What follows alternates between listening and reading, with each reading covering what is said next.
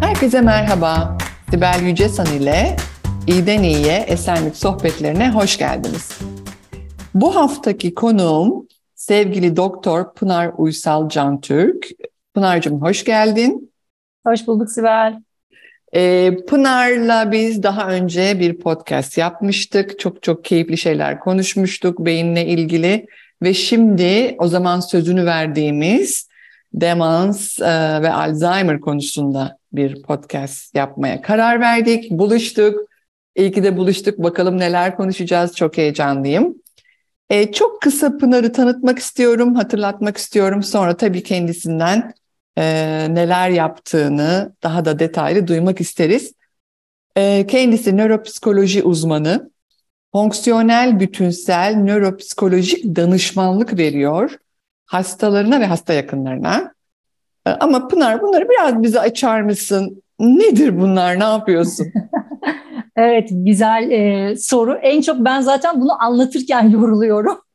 E, şöyle hmm, Evet, e, ben e, nöropsikoloji alanında akademisyenim ama bir de klinisyen kimliğim var ve bu klinisyen kimliğimle e, sadece demans hastalarıyla ya da hasta yakınlarıyla çalışmıyorum. Normal bizler gibi sağlıklı yaş alan bireylerle de gerçekten sağlıklı yaşabil alabilmelerine yönelik diyelim. E, fonksiyonel, bütünsel e, nöropsikolojik danışmanlık diye tanımladığım ben e, bir danışmanlık hizmeti de veriyorum. E, nedir bu? Biraz bunu açalım. E, şunu kastediyorum. Biz şimdi yaş aldıkça özellikle 40'lı yaşlardan sonra hele 50'lere geldiğimizde hepimizin başlıca şikayeti kelime bulma güçlükleri, isim bulma güçlükleri gibi şeylerle karşılaşıyoruz. Ve e, ilk aklımıza gelen de aman Allah'ım ki bugün konuşacağımız konu ben Alzheimer miyim, buluyor muyum, ne oluyor diye bir telaşa düşüyoruz. Tabii ki bu tarz küçük unutkanlıklar e, birazdan ne zaman endişelenmeliyim sorusuna cevap veririz ama bunlar e, engellenebilir. Daha böyle e, fonksiyonel, daha iyi, sağlıklı bir şekilde yaşlanabiliriz. İşte bunun için önce bugün ne durumda olduğumuzu görmek, bu yaşadığımız şeyler normal mi, değil mi bunları anlamak için işte bu fonksiyonel bütünsel danışmanlık hizmetini sunuyorum. Ne yapıyoruz? Önce kişiyi bir kognitif, duygu durum ve her anlamda bir taramadan geçtikten sonra iyi yönleri ve geliştirilmesi yön, gereken yönlerini tespit edip daha sonrasında eğer ihtiyaç varsa ve kişi de talep ederse bir danışmanlık sürecine giriyor. E, eksik olan, geliştirilmesi gereken yönleriyle ilgili e, diyelim. Böyle kısaca tanış, e, tanıtmış olayım. Tabii bunun dışında en çok tanındığım kısım demans hastaları ve demans hasta yakınlarıyla yaptığım çalışmalar. Onlarla da özellikle demans hastalarıyla bilişsel rehabilitasyon üzerine yani onların gerileyen kognitif işlevleri, zihinsel işlevleri üzerine çalışmalar yapıyorum. E, ayrıca hasta yakınları bu süreçte biliyorsunuz çok önemli psikolojik desteğe ihtiyaç duyuyorlar. Çünkü biz demans hastasına birey olarak asla bakmıyoruz. Bir ailede demans tanısı konulduğu andan itibaren artık o bizim için tüm ailenin sorunudur. Bu nedenle de artık biz ona sadece hasta değil hasta yakınlarıyla e, bir danışmanlık hizmeti sunuyoruz. Evet.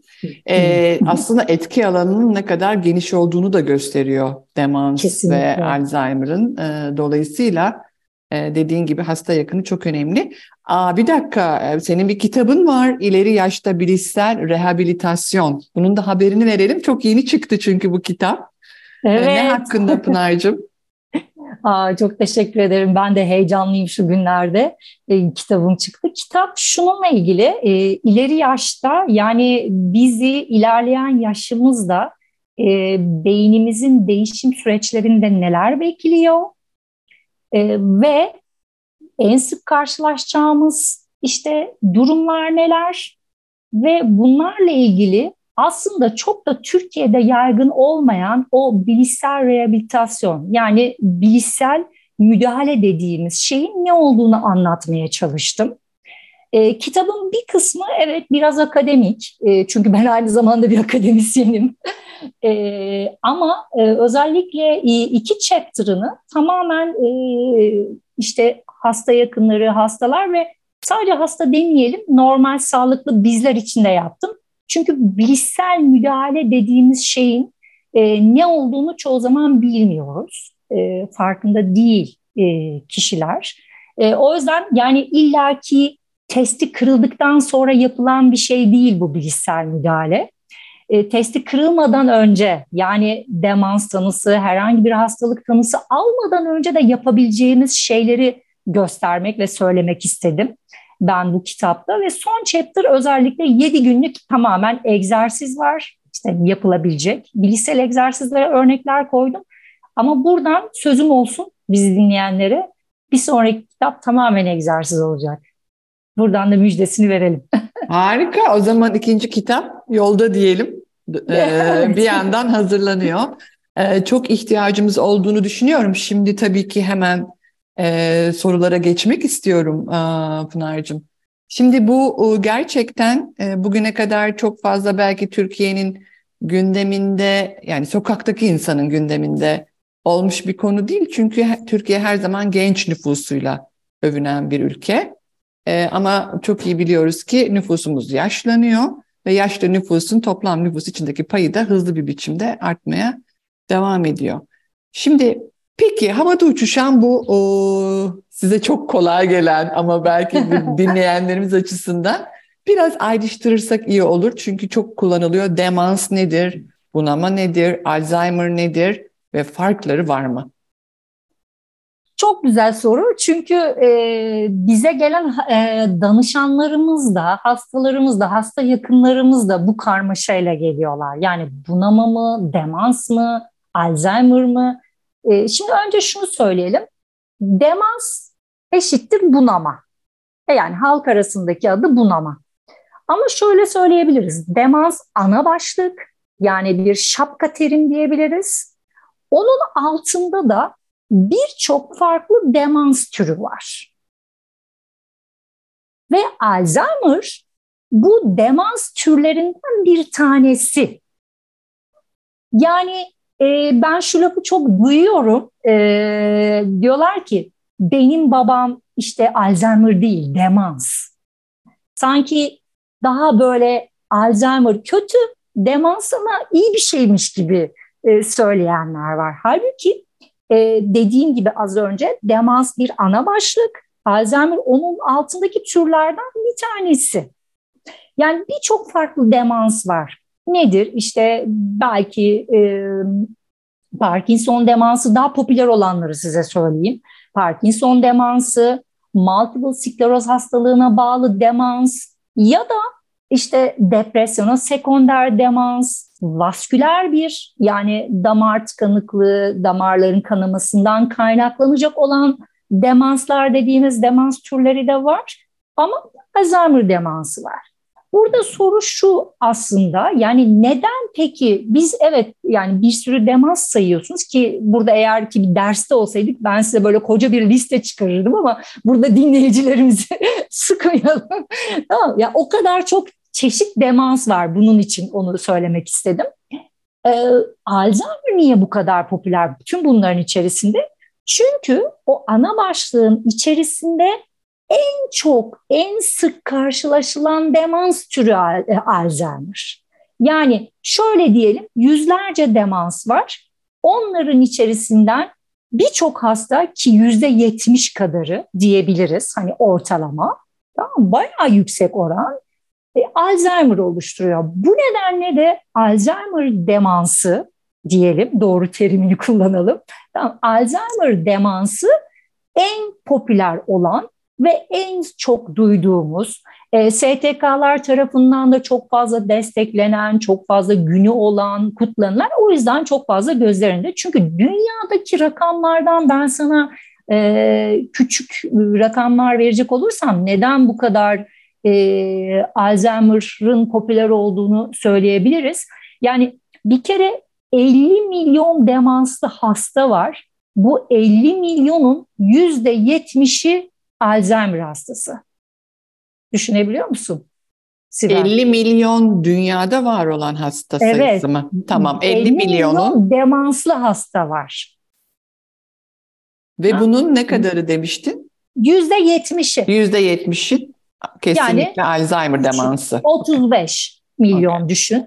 Yaklaşık Alzheimer ne kadar yüksek değil mi? Yani Avrupa'daki birçok ülkeyi alsak bir araya getirsek yani ancak o sayıya ulaşabiliriz. Düşünün rakamın ne kadar yüksek olduğunu.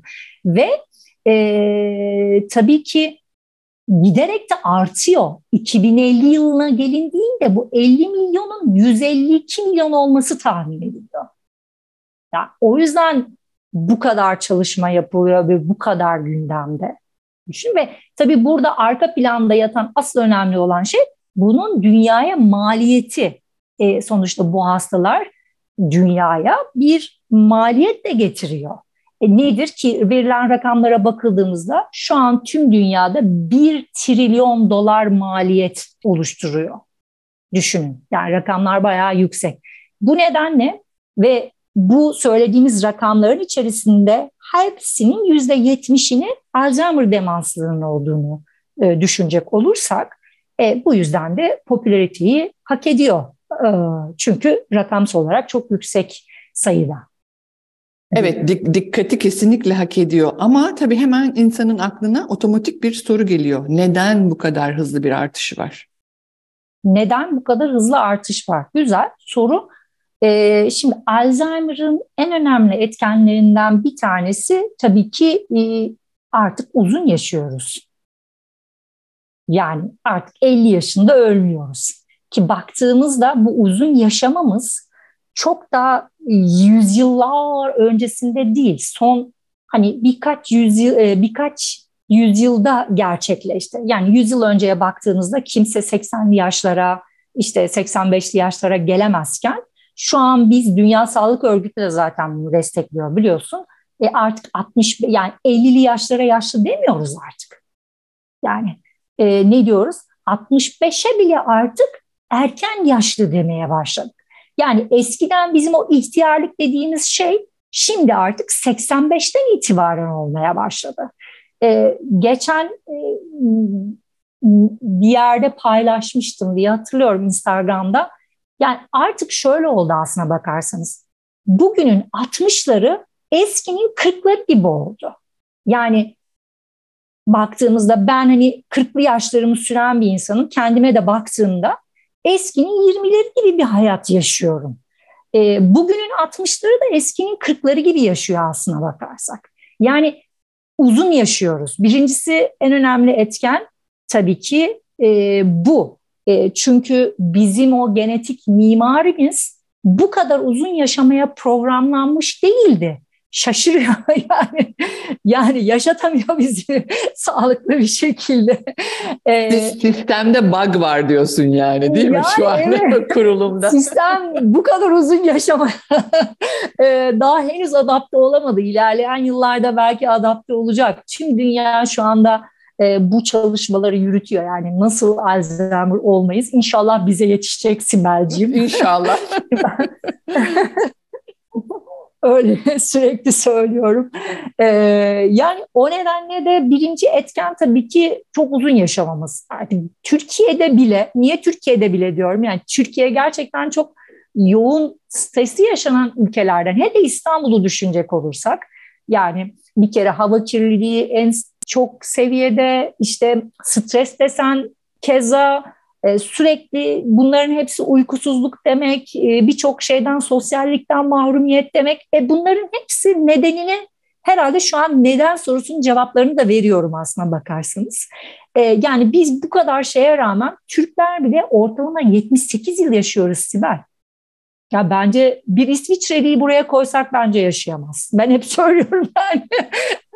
O zaman adaptasyon iyiyiz. başlamış demektir değil mi? Ya biz iyi adaptasyon ama Türkiye'de de e, çok yüksek sayıda e, Alzheimer hastası e, var. Yani rakamlar yıllar önce yapılmış bir araştırmada 300 bin diyordu ama o şu an kat kat kat fazladır diye düşünüyorum evet. yani. Bu da tanımlanmış bir 300 binden bahsediyoruz daha değil tabii, mi? Yani tabii hani bir de teşhisi bir konmamış de, e, bir sürü insan kırsal kesimde özellikle Kesinlikle. olabilir. Yani kırsalda çoğu insan şöyle söyle ya bizimki bunadı diyor. Geçiyor. Evet. Öyle de o o kişi e, o insancık bunayarak öldü. Yani bizimki buna da öldü deniyor yani. Evet. o yüzden. Evet. evet. Peki e, şimdi uzun yaşamak evet bir derdimiz oldu e, ve bu devam edeceğe benziyor. Yani işte yaşam e, ortalama yaşlar 78 Türkiye için evet. Kadınlarda biraz daha uzun, erkeklerde biraz daha kısa ama evet. e, devam ediyor. Stres, yaşam koşulları vesaire. Kesinlikle. Peki bir soru geliyor hemen aklıma. Şimdi teknolojiyle birlikte yani dijital bir dünya içerisinde yaşıyoruz e, belli beceri setlerini biraz geride bıraktık. Farklı beceri setlerine geçtik. Yani işte e, işte dijital dünyadaki belli aplikasyonları kullanabilmek, e, işte bütün yazı mesela elle yazmak değil, e, sadece bilgisayarda yazmak vesaire gibi. Bir de tabii çok fazla bilgiye maruz kalıyoruz zihinsel olarak da. Yani hı hı. işte e, sosyal medyada sadece bir saat dolaşsak bile maruz kaldığımız bilgi sayısı çok yüksek Hatta bazen neyi nerede gördük, doğruyla yanlış neydi bunları ayırt etmekte gittikçe zorlaşıyor. Ama bir yandan da işte scan etmek bilgiyi, hani bir an evvel e, özümsemek hani e, gibi böyle bir takım farklı beceriler de gelişiyor gibi geliyor bana. Şimdi bunun bir şeysi var mı? Pozitif ya da negatif bir katkısı var mı? Alzheimer demansına ya da genel anlamda demans e, demans olmamıza teknolojinin negatif etkisi diye mi almalıyım soruyu? Hayır, ee, negatif ya da pozitif bir pozitif etkisi var. Pozitif ya da negatif. Ee, şimdi şöyle yani birebir bununla ilgili bir bilimsel veri var mı? Hani evet teknolojiyi artık daha fazla kullandığımız için Alzheimer oluyoruz gibi bir veri var mı? Ee, kullanmaya dair yok ama şunu söyleyebilirim. Yani teknolojinin bizde yarattığı çevresel işte kirlilik vesaireye baktığımızda evet çünkü Alzheimer'a bak, baktığınızda nedir? Ee, yaş evet yaşlanmak etken, genetik de etken ki bence bunu da açalım birazdan. Bence not al Sibel sor. Çünkü çoğu insan benim anneme Alzheimer acaba ben de olacak mıyım diye soruyor. Bunu da açalım dinleyiciler için. Ee, çevre çok önemli, hayat şekli çok önemli ve tıbbi durum çok önemli. Yani burada senin bu sorunu çevre koşullarına katabiliriz. Neden? Uzun yaşıyoruz ama aynı zamanda bu uzun yaşarken de bu teknolojinin getirdiği nimetlerden dolayı bu teknolojiyi ben sadece işte bilgisayar, tabletler olarak almıyorum bu arada. Düş, düşün fabrikaları o teknolojik nimetlerden faydalanmamız için kurulan fabrikaları da bence bu işin içine katmalıyız.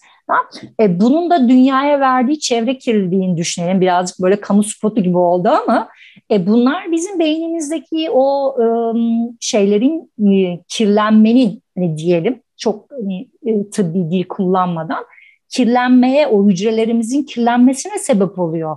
Atıkların birikmesine. Gerçekten bu lavaboda biriken atıklar gibi düşünebilirsin. Hani bir süre sonra tıkanır ya o çevre kirlilikleri de bir süre sonra evet bu e, tıpkı lavabonun tıkanması gibi bizim hücrelerimiz arasındaki iletişimin tıkanmasına sebep oluyor aslında. E, bu nedenle de Alzheimer hastalığının moleküler mekanizmasına baktığımızda hani e, sebep bunlardan birisi. O aradaki şeyler neden birikiyor, niye çöpler birikiyor? Tam henüz e, bu mekanizma henüz açıklanmış değil, tam bilinmiyor ama etkenlerden bir tanesi. Ama şöyle de demeyelim, teknoloji TÜKAK'a mı? E, yapılan araştırmalar işte Google'da arama yapmak, işte bilgisayar oyunları oynamak, evet beynimizin e, zihinsel olarak e, olumlu anda olumlu anlamda etkiliyor ama yine de şöyle söyleyeyim hepsinin limitli olması gerekiyor.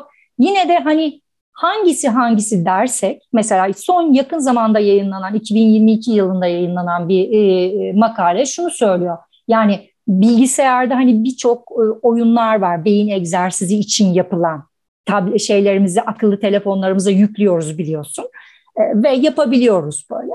Bunlar mı yoksa elle bulmaca çözmek, sudoku çözmek mi? Bunu karşılaştırmışlar. Hangisi kazanmış? Elle Tabii olan. Elle olan kazanmış. Ah, çünkü neden? Ee, orada daha farklı o farklı beynin farklı fonksiyonları da çalışıyor oluyor. Bilgisayarda tabii ki en büyük bağımlılık ki ileri yaşta bile biz bunu görüyoruz. Bağımlı hale geliyorlar bir süre sonra ve uykuları kaçıyor. Yani o yüzden evet. de ben o bilgisayarlı e, egzersizi ve evet sınırlayabiliyorsanız kendinizi öneriyorum ama bağımlı olacaksanız hayır. Şimdi tabii e, Pınar'cığım hani fonksiyonel, bütünsel dedik. Zaten biraz evvel dedin ki Hı. Alzheimer demansına yol açabilecek şeylerden bir tanesi stres, yaşam koşulları, yaşam kalitesi. Öyle bakınca e, yani teknoloji e, güzel bir laf var. Hem zehir hem panzehir. E, aslında e, dolayısıyla oradaki o zaman ne oluyor? Dozaj çok önemli oluyor. Çünkü e, duygusal anlamda da bizi etkileyebiliyor e, bu evet. bağ. E, o yüzden o bağın bizi nerede strese soktuğunu bilip orada kesebilmek ve onun yerine daha aslında eskiden gelen doğal yöntemlerle doğada olmak ya da elle bir şey yazmak ya da bir gazete açıp belki oradan bir şey okumak daha anlamlı olabilir. Peki hemen aklıma şu geliyor benim öncelikle. Ee, neden oluyor? Yani biraz evvel birkaç böyle hani çöp birikim vesaire bunlardan söz ettin ama hani bir tık bize bunu açabilir misin? Ve tabii ki hemen not aldığımız şey genetik mi yoksa başka faktörler var mı? Evet. Şimdi genetik mi? Ee, önce onu cevaplayalım. Alzheimer'ın genetik olan türü e, çok oransal olarak baktığımızda düşük bir e, oran. Yani tüm Alzheimer hastalarının ancak yüzde on beşi kadarı genetikle e, açıklanabiliyor. Geriye kalan yüzde seksen beşi ise genetikle açıklayamayacağınız, nedeni bilinmeyen Alzheimer dediğimiz Alzheimer hastaları. Yani baktığınızda bu nedenle şöyle demek yanlış. Bütün Alzheimer hastalarının çocukları da Alzheimer olacak. Ki bize yani bana yönlendirilen danışanlarımın çoğunu özellikle 40'lı yaşlarda, 50'li yaşlardakilerin hepsi bu telaşla geliyorlar. Kesin benim annem de anneannem de vardı işte kesin ben de olacağım. Şimdi o nedenle ben diyorum ki sakin olun. Bir kere genetik olarak baktığımız kısım zaten yüzde on beş. Yani yüzde seksen beş çoğunluk neden olduğu bilinmiyor. Neden oluyor? İşte evet bir gerçekten dominant geçişli çok az bir kısım ama e, yani dominant geçişli genler var. Evet varsa yüzde elli ihtimalle olacak ama çok düşük bu oranlar. Bunun dışında yatkınlık yaratan genler de var. Ama yine bunlar da çok yüksek değil oransal olarak baktığımızda. Peki bunun dışında yüzde 85'i neyle açıklıyorlar? Ondan bahsedelim. İki, birincisi e, kadın cinsiyet. Az önce sen de söyledin hani kadınlar daha uzun yaşıyor. Kadınların Alzheimer hastalığına yakalanma ihtimali daha yüksek. Birincisi bu hani cinsiyet faktörünü koyalım. Risk faktörleri arasında zaten yaşı en başta söyledik. Düşük eğitim ama düşük eğitim derken buradan şöyle anlaşılmasın lütfen. Ben bunu özellikle vurguluyorum. Eğitim demek diploma almak demek değil. Yani ben şöyle söylüyorum. Ne profesörler var tamamen izole ve hiçbir şey yapmadan sadece kendi konularını okuyan ve başka da hiçbir şey yapmayan ama ne ilkokul mezunları ya da hiç ilkokul mezunu olmayan insanlar var ki inanılmaz sosyaller, inanılmaz hayatın içindeler, aktifler, dinamikler. Ha, dersen hangisi eğitim? İşte yani ikincisi daha güzel bir eğitim. Yani eğitim demek diploma değil. Cem Yılmaz'ın bir şey vardı ya eğitim şart ama diploma şart değil yani.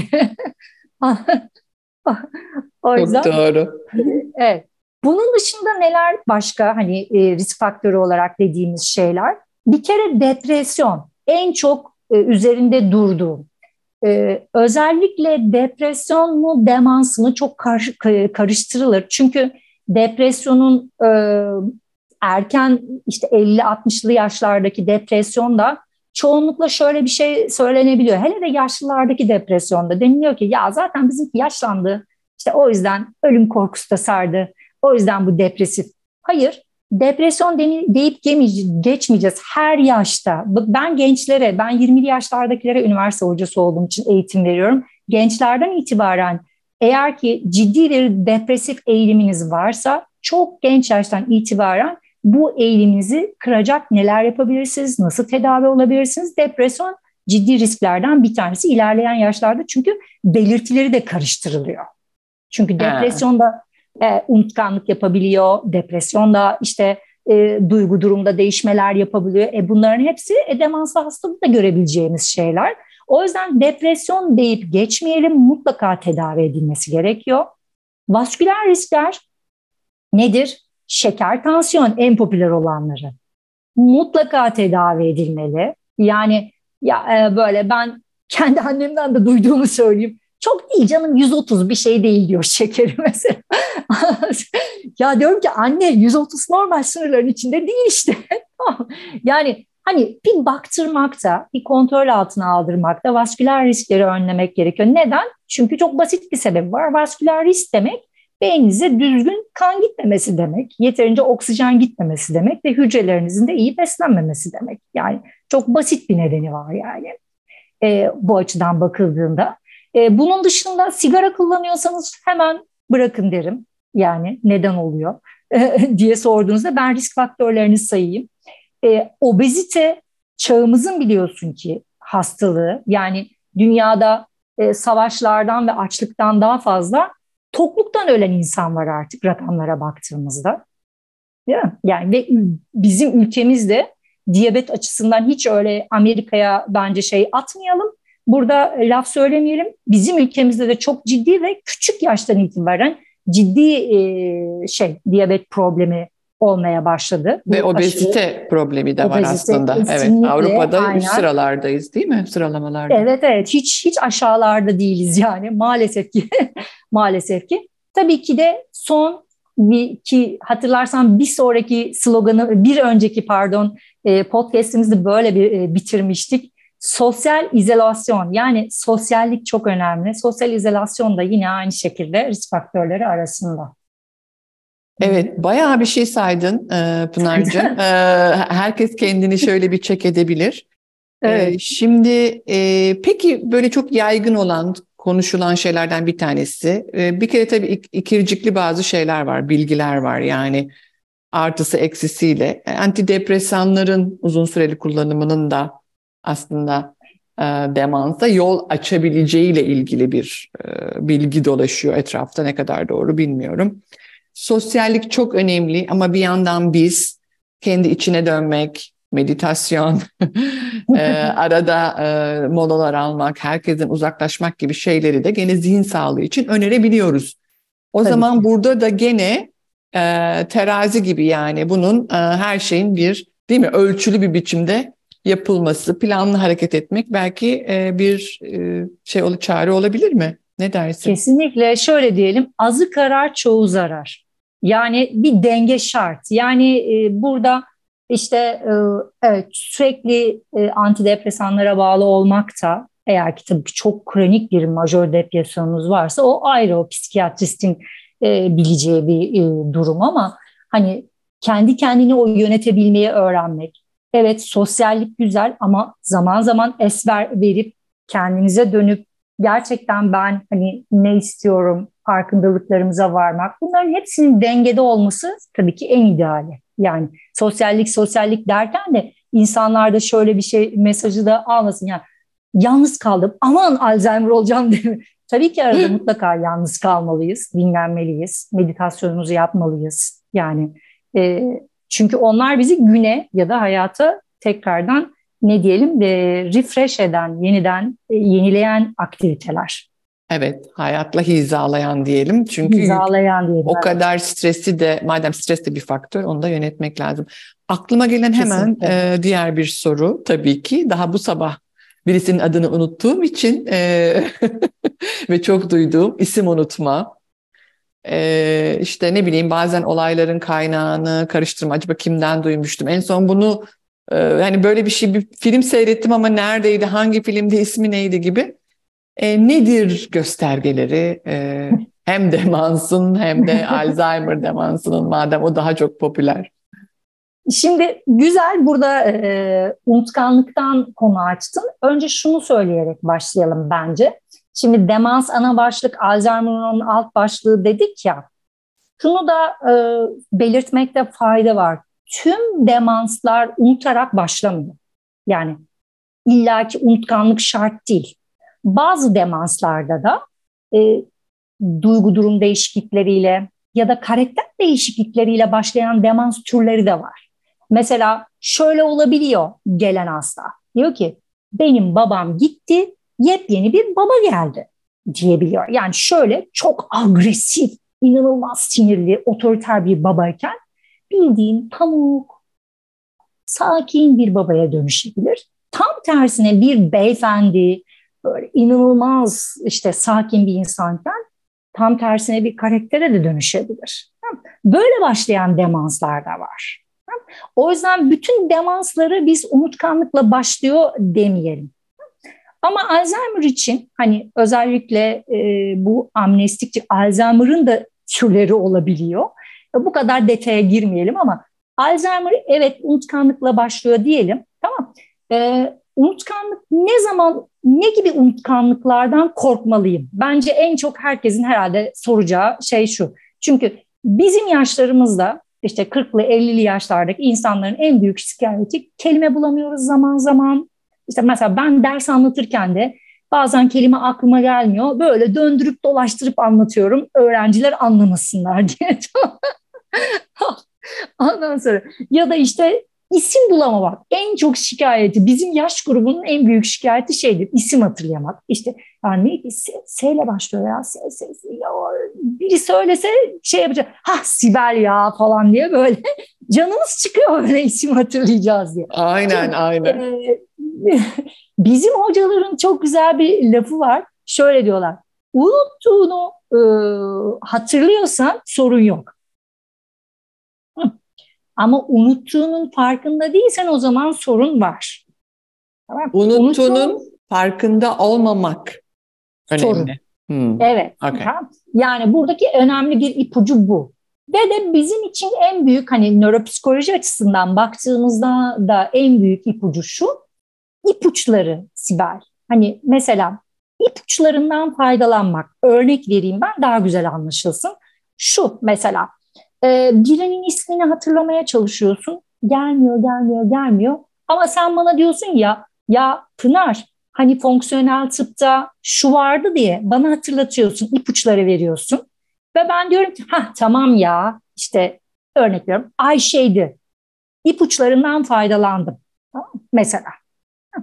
Bu tarz faydalanmalar. Ya da e, ki demansının unutkanlığında en e, şey günlük e, şeylerden bir tanesi sık soru tekrarlarıdır. Sık sık soruları tekrarlarlar. Yani aynı şeyi baştan baştan anlatırlar.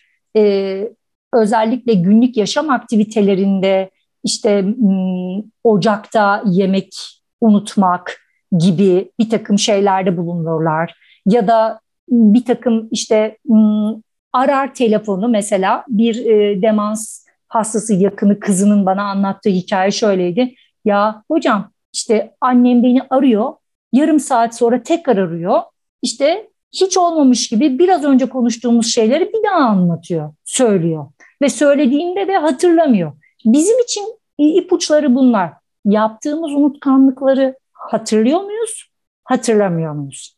Hatırlamıyorsak sıkıntı var hatırlıyorsak ve farkındaysak o zaman çok endişelenmemize gerek yok. Ama yine de her zaman şunu söylüyorum. E, unutkanlıklarınızla ilgili şikayetiniz varsa mutlaka bir e, uzmanına danışıp bir muayeneden geçip tedbiri almak önemli. Bence burayı vurgulayayım Sibel bir sonraki soruya geçmeden önce. Çünkü şunu biliyoruz biz Sibel, demans hastalarının klinik tanı aldıktan sonra şu anki bilimsel veriler doğrultusunda yapabileceği hiçbir şey yok. Yani geri döndürülemiyor. Tamam mı? Ama olmadan önce ki 2020 yılında Lancet yayınladı bunu. Yapılabilecek şeyler var. O yüzden de küçük küçük unutkanlıklarınız bile olsa mutlaka bir hekime başvurup bu unutkanlıklar normal unutkanlıklar mı, anormal unutkanlıklar mı? O yüzden ben hani girişte söyledim ya fonksiyonel, bütünsel, nöropsikolojik danışmanlıkta ben tam olarak da bunu yapmaya çalışıyorum. Unutkanlık şikayetin var. Günlük hayatında duygu durumunla ilgili bir şikayetin var. Bakalım bunlar normal mi? Görelim. Ha biz diyelim ki Sibel yaşına göre normal. Güzel. Sibel 10 yıl geçti ya da 5 yıl geçti. Şikayetleri arttı. Tekrar geldi. Bana dedi ki Pınar benim şikayetlerim arttı. Bir bakalım. Ha o zaman işte bu yaptığımız şey neye yarayacak? Şuna yarayacak. Sibel X bir tarihte yapmıştık. Şimdi bakalım gerçekten senin söylediğin gibi gerileme var mı? Bunu görmüş olacağız. Tamam mı? Bu, ve bu gerileme senin yaşına, cinsiyetine, eğitimine göre uygun mu, normal mi? Çünkü bizim uyguladığımız o değerlendirmelerin hepsi Türkiye'de geçerliği, güvenilirliği, normatif verileri toplanmış şeyler üzerinden, bilimsel veriler üzerinden değerlendiriyoruz. Bu anlamda e, işte demansın yüzde kırkı engellenebileceği için ne kadar erken şekilde bunu tespit edersek ve testi kırılmadan yani tanı almadan önlem alırsak o kadar iyi. Çok mu Peki. uzattım bilmiyorum. Yok çok çok güzel anlattın. Ee, bir yandan hani başıma gelenleri düşünüyorum ve anlattıkça etrafta olanları düşünüyorum. Ee, evet yani aslında çok biricik bir durum ve herkesin dediğin gibi bir şüphesi varsa bir an evvel e, bir göstermekte. E, ne bileyim bir yerimiz ağrıyor. Gidiyoruz zaten herhangi bir doktora. E, rutin kontrollerimiz e, bedenle ilgili çok yapılıyor. Ben bunu söylüyorum ama zihinle ilgili yapılmıyor. E, check-up'larda e, zihinle ilgili herhangi bir kontrol yok. Oysa e, her türlü beden fizyolojik göstergeye bakılıyor ama en önemli şeye bakılmıyor değil mi? Çok güzel Sibel. Check-up dedin ya yani işte buna bayılıyorum. Çünkü hepimiz ben de dahil yaptırdım. Kırkıma geldiğimde ilk yaptırdığım şey check-up yaptırmak. Ne oldu? İşte gittim böbreğime, kalbime, işte kanıma, şekerime bak. Beynime baktırmadım Sibel. Halbuki beynimin check-up'ını yaptırmam gerekiyordu ki ben işin içinde olduğum halde yaptırmadım düşün. Ama bu hastanelerin e, ya da işte tıp merkezlerinin listelerinde yok zaten. Ya da evet. sağlık sigortasının kapsamında yok bir sürü şey. Yani aslında evet. bu ciddi bir e, konu, ilerleye ilerleyen büyüyen bir konu. O zaman belki o camianın da bunu dikkate alması çok önemli olabilir. Evet, yani Peki, beyin çakabı diyorum ben zaten bu işe. Beyin çakabı, aynen. Beyin çalışmadığı takdirde ne kalbin çalışabilir, ne böbreğin, ne bağırsağın çalışacak yani. Hani düzgün emirler vermeyecek. Sonuçta bütün emirler oradan gidiyor. Evet ve etki alanı büyük söyledin ya şimdi hasta yakınları var, evet. e, hastalar var. Peki ne yapacağız? Neler yapabiliriz? Hemen e, akla bu soru geliyor bir an evvel. Neler yapmamız lazım bu konuyla ilgili bireysel olarak? Peki o zaman e, hazır mısınız? Veriyorum 12 maddeyi. oh harika gelsin. Lancet, Lancet yayınlamış oradan söylüyorum. Yani Lancet bu arada hani bilmeyenler için hani açıklama yapalım dünyanın bilimsel olarak hani en popüler e, dergilerinden bir tanesidir. E, yani e, prestiji, hmm, impact faktörü oldukça yüksek dergilerden bir tanesidir. E, bilimsel bir dergi. Yani popüler bilim dergisi değil yani. E, bu anlamda ne yapmamız lazım? Bir, aslında şu ana kadar saydıklarımızı özet geçmiş olacağız. Böylelikle zaten podcast'inde herhalde yavaş yavaş sonuna gelirken de bir özet yapmış olalım. Bir, diyabetini kontrol altına alacaksın. İki, hipertansiyonun varsa tedavi edeceksin. Üç, kafa travmalarını önleyeceksin. Yani o tarz sporlar vesaireler yapıyorsan ona göre e, sigarayı bırak. Hava kirliliğini azalt bunları sayarken ben kendime şu an şey yapıyorum. Allah'ım nasıl yapacağım bu hava kirliliğini azaltmayı diye. Evet Ortaya o biraz zor ama e, evet. belki bulunduğun e, çevreyi biraz değiştirerek zaman zaman da evet. olsa. Hı hı. orta yaşta obeziteyi azalt. Bakın ileri yaşta demiyor. Bence bu önemli bir vurgu. Daha orta yaştayken obeziteyi azaltıyor. Tamam mı? Sık egzersiz yap. Egzersiz fiziksel ve zihinsel. Burada çünkü egzersiz denildiğinde ülkemizde maalesef sadece fiziksel egzersiz anlaşılıyor. Depresyonu önle ki biraz önce zaten çok vurgu yaptık. Yaşlılık depresyonu özellikle mutlaka tedavi edilmeli ama o yaşa gelinceye kadar zaten öyle bir eğilimde olmamak önemli. Aşırı alkolden kaçın. Yani aşırıysa kaçın. Sosyal içiciysen, vasküler dozda alıyorsan özellikle onlarda bir sakınca yok. Duyma kaybı bakın bu da önemli. Çoğu kişi bilmiyor. İşitme kaybı varsa e, işitme kaybının da e, yayınlara bakıldığında demansla ilişkilendirildiği görülüyor. Mutlaka tedavi ettirilmesi gerekiyor. Sosyal ilişkileri arttır. Onu söyledik zaten. Eğitim al. Belediyeler bu konuda gerçekten güzel çalışıyorlar ki ben de e, yaptım güzel bilişsel egzersiz eğitimleri e, yapmıştım. Birçok egzersiz yapı, e, eğitimler yapılıyor. Yani hani illaki parayla eğitimler alınması şart değil. Zaten artık YouTube'da her yerde ücretsiz o kadar çok eğitim var ki e, almak isteyen için e, belediyelerde, YouTube'da her yerde eğitim dolu. O yüzden olabildiğince e, eğitim şart diyelim. Cem Yılmaz gibi oldu. Peki Pınar'cığım bir şey söylemedik ama o da hani bu bunun e, genetik olarak e, yani genetik yatkınlığımızın olup olmadığının testleri var mı yapılabilecek? Yani şimdi eğer böyle bir şeyden şüpheleniyorsak uzman bunları bize yapıyor mu? İsterseniz yapıyor tabii ki bilmek isterseniz.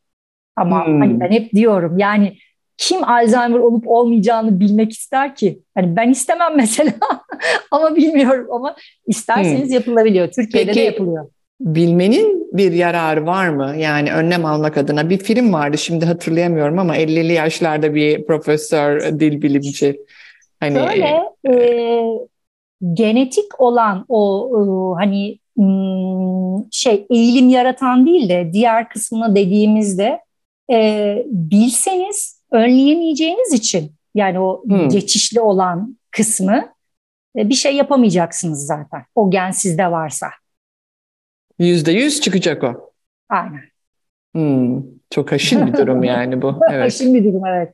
Evet. evet. Belki çevrenin e, yani hasta yakınlarının buna hazırlanmasını sağlamak Aynen, olabilir. öyle bir faydası. Ve ona göre bir plan program yapmak. Hani Aynen, hangi olabilir.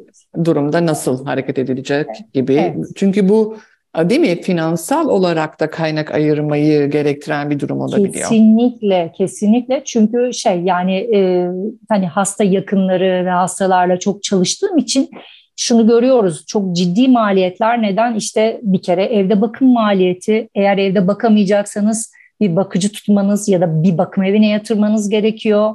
Tüm bunları için ciddi maliyetler söz konusu. Yani o nedenle e, hani böyle bir ihtimal var ve ben bunu bilmek istiyorum ona göre de ekonomimi hazırlayacağım deniyorsa tabii yaptırılabilir. Ee, şimdi fiziksel egzersiz kısmı daha çok anlaşılır ve dedin ki ülkemizde daha çok egzersiz deyince bunu anlıyoruz. Zihinsel egzersize birkaç örnek verebilir misin? Tabii. Yani mesela en basitinden biz ben bu belediyede yaptığım yaşlılara hep şey söylüyordum. Mesela evde temizlik yapıyorsun, bezelye yapıyorsun, taze fasulye. En ev ev halinden bahsedelim tamam Orada harika. en evi hali olsun yani ve herkesin yapabileceği bir şey olsun. Yani böyle eğitim şart o yani eğitim seviyesinden bağımsız bir şey olsun. Ne yapabilirsin? Yani e, şimdi birden 20'ye kadar saydın. Güzel. 20'den geriye doğru say. Tamam mı? Peki 20'den geriye doğru saydın. Güzel. Hani bunu e, herkes yapabileceği için bunu örneğin verelim. 20'den geriye doğru da saydın. Güzel. Şimdi şunu yap. E, 20 pazartesi, 19 pazar, işte 18 cumartesi, 17 cuma gibi. Tamam mı? E, bu ne? Yaptırdığım şey e, benim yaptırdığım bilis, e, bilişsel müdahale, bilişsel egzersizlerin çoğu nöropsikoloji temelli. Ne? Şu an ben ne yaptırdım biliyor musunuz? Dikkat çalıştırdım. Dikkat bizim beynimizin ön kısmının, frontal bölgenin e, sorumlu olduğu işlev. Neden hani özellikle bunu örnek verdim? Çünkü özellikle 50 yaşlardan itibaren işte hastalık olsun olmasın beynimizde bir takım işte değişimler söz konusu oluyor. Hücre kayıpları söz konusu oluyor ve bu hücre kayıplarını en yoğun olarak da beynin ön kısmından kaybediyoruz. Frontal bölgeden kaybediyoruz. Ve frontal bölgeden kaybedince de en çok şikayet ettiğimiz nokta dikkat oluyor. Ve bu dikkati çoğu zaman da ben unutuyorum diye değerlendiriyoruz. Halbuki bize göre o dikkate sekonder, dikkate ikincil bir şekilde, e, dikkate bağlı olarak gelişen bir unutkanlık. Çünkü bize göre iki tip unutkanlık vardır. Bir dikkat nedeniyle unutmak, bir de gerçekten unutmak. Alzheimer'lı hasta gerçekten unutuyor. Bizler ise dikkatimiz nedeniyle çoğu zaman hatırlayamıyoruz. Okey, bu çok önemli bir fark aslında. Fark. Evet, evet, evet, evet. O zaman e, dikkatimi odaklamakla ilgili yapacağım egzersizler bu şeyde e, değil mi? Çok yararlı olacak. Mesela mindfulness Kesinlikle. zaten bu yüzden popüler olmuş bir yöntem Kesinlikle. baktığımızda. Aynen. Evet, Dikkat evet. odaklama ile ilgili ne yapıyorsanız işte buna zihinsel egzersizler de dahil e, hepsi çok önemli. E, çünkü o şeyi e, çalıştırıyor, o bölgeyi e, tekrardan tekrardan çalıştırıyor. Ben mesela soruyorum, insanlar özellikle tabii ki bizler gibi eğitimlerde daha çok sıkıntı var Sibel. Neden biliyor musun? Bunu da hani son söyleyeyim. Çünkü şöyle söylüyorlar, ben bunu söyledim. Diyor ki, ya ben zaten çok kitap okuyorum. Ondan sonra ya ben zaten çok aktifim. Sabah mı başlıyorum 8'de, akşam bilmem kaça kadar işte bilmem nerenin CEO'suyum. İşte şöyle işte genel müdürüm yani o kadar aktifim ki diyor. Peki ben ona şurada onu sor, soruyorum. En son yüzden yedi eksilerek ne zaman saydın? Evet. Soru Sibel. En son Cevap. ne zaman saydın? En son ne zaman saydım bilmiyorum valla. Hiç, hiç hatırlamıyorum bile. ya. Onu bile unutmuşum buna. İşte diyeceğim şu, şunu özellikle bizler gibilerin en büyük savunması o. Ee, biz zaten yeterince zihinsel olarak aktifiz. Ama ben de şunu diyorum. Zihinsel olarak aktif olduğumuz şeylerin hepsi bizim rutinlerimiz. Evet. Rutinin dışına çıkacağız. Aynen o. Evet, rutinin dışına ben, çıkacağız makale okuyorum ben zaten sürekli. İyi de o benim rutinim yani. Tabii, tabii. Aynen. E, hatta hani mindfulness'ta çok basit pratikler var. Çok rutinlerimiz var. Sabah kalkıyoruz, diş fırçalıyoruz. Otomatikten yaptığımız. Evet. Orada bile diyoruz ki ya bu sefer dikkat et yani suyun sıcaklığı, ağzın içindeki evet. tat, diş macununun tadı, yani sudan sonra ağzında nasıl bir şey kaldı, Sadece hani elinin hangi elle musluğu açtın kapattın çok basit. İşte o rutinin dışına çıkma. Yani dış fırçalamak rutin ama o an olan ki deneyimine odaklanmak rutinin bir tık dışına çıkmak. Senin söylediğin tabii daha da geniş ama e, çok çok önemli. Pınar'cığım iyi ki geldin ama ben şunu sorarak kapatayım. Sana ulaşmak isteyenler, sen e, akademiksin ve e, dersler veriyorsun, ama e, özelde de yaptığın şeyler var. Dolayısıyla isteyenler sana nereden ulaşabilir? Ee, şöyle, e, Teşvikiye'de de bir e, klinikteyim. E, özellikle benim neler yaptığımı detaylı olarak görebilecekleri bir internet adresim var.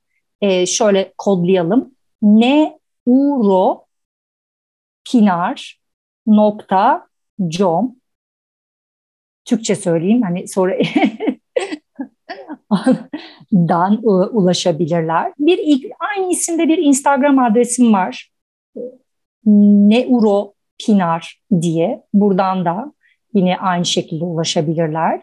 Burada tüm iletişim bilgileri var, neler yaptığım var. Instagram'da da zaman zaman yaptıklarıma yönelik çalışmalar da e, paylaşıyorum. E, bu şekilde herkes ulaşabilir. Evet. Çok e, teşekkür ederim ve e, eminim sana ulaşmak isteyenler olacaktır.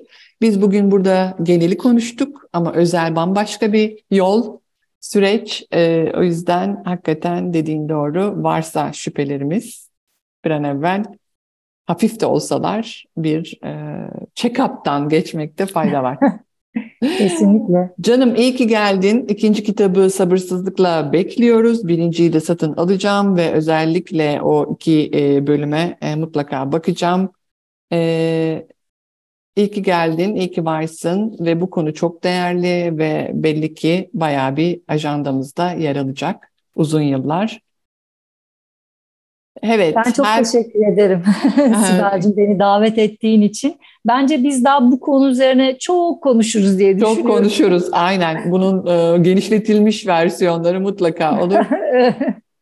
Herkese çok teşekkürler. Bir sonraki podcast'te görüşmek üzere.